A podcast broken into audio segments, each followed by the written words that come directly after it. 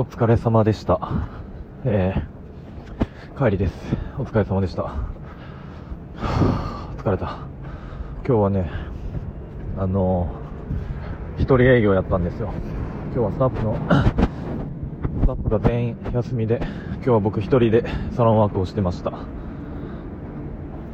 あれですね、クリスマスフロアに鳴り響いてたんですけど、僕は一人でお客さん来るのをクリスマスソングを聴きながら待ってました。なんとも虚しい感じでしたね。まあそんなことはどうでもいいんですけど。今日はね、ゆっくりした予約の調整で、もうお客さんが帰って、次来るまでに30分ぐらい空いたらちょっと本読んで、今読んでる本が結構面白くって、まあそれもなんか、言葉の、オンラインとオフラインのまあ、時代の変わり目のものの伝え方みたいなそんな感じの本で。結局オンラインになったとしても変わらないものは結構多いんですけど。うん結局なんでしょうね。ものをこう伝えることにこうメインになっていってしまうと、相手がこう伝えたい時の態度であったりとか、うん、そういうところ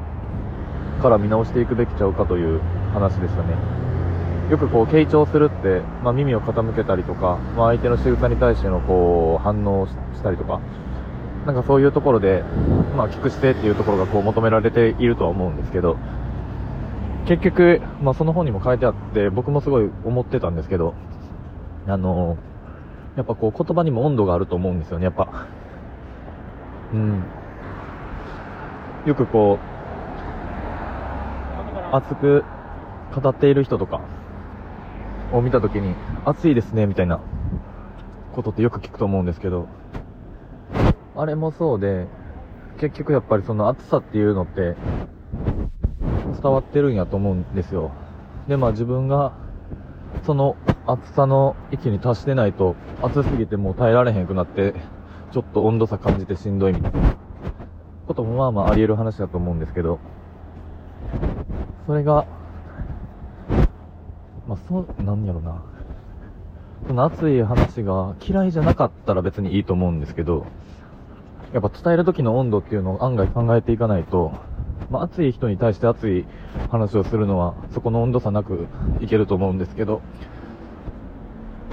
冷たい、もう冷たいっていうのもあれですけど、温度がね、低い方に対して熱い話をいきなり繰り広げてしまうと、強すぎて、やっぱり拒否反応が出てしまうと思うんで、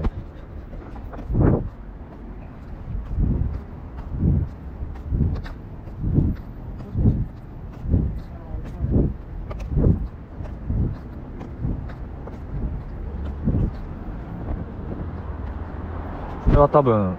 あのー熱い話じゃなかったとしても、通常の会話であったとしても、それは接客中であったとしても、やっぱり、この人の、話し相手の人の温度っていうのをこうしっかり確かめて、で、自分が話す内容であったりとか、話し方っていうことに対して、そこのやっぱり温度に合わせながらの会話のトーンであったりとか、まああとは、あんまり一気に注ぎすぎると、相手も熱いんで、まあぬるすぎず、熱すぎずを会話の間を取りながら伝えていくっていうのが結構大事なんかなと。まあ空気感を合わせるっていうのもやっぱそういうのと似てると思うんですけど、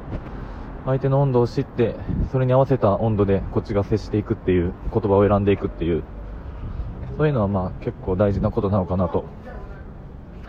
思います。あとはまあ、こっちから伝えたいこともそうやけど、こっちが伝えることを許してくれる人って、結局向こうの人が、相手が喋りたいことをこっちがいかに聞き入れてあげているかっていう話なので、聞き受けの態度とかリアクションもそうやし、相手の温度に合わせた対応の温度をこっちも作ってあげないと、オーバーリアクションとか、それもちょっと嘘くさいし、冷たい態度で行くのも温度差ありすぎるんで、そこの対応の温度の変化っていうところをしっかり自分らで見極めていく必要があるのやという話でございます。なんで、まあ、これは受け売りですけど、皆さんもこう会話をするにあたって、うん、相手の話している温度を確かめながら自分の反応を確かめて、そうすると今まで自分が、あの、無意識に対応していた、その仕草であったりとかリアクションとか、あと返事であったりとか声のトーンであったり、会話の間っていうのにすごい意識がいって、相手も気持ちよく多分喋ってくれると思うんで、相手が気持ちよく喋ってくれると、今度はこっちの番なんで、相手の温度に合わせた会話を、内容を合わせていく。すると多分お互い気持ちのいい温度の中での会話っていうのが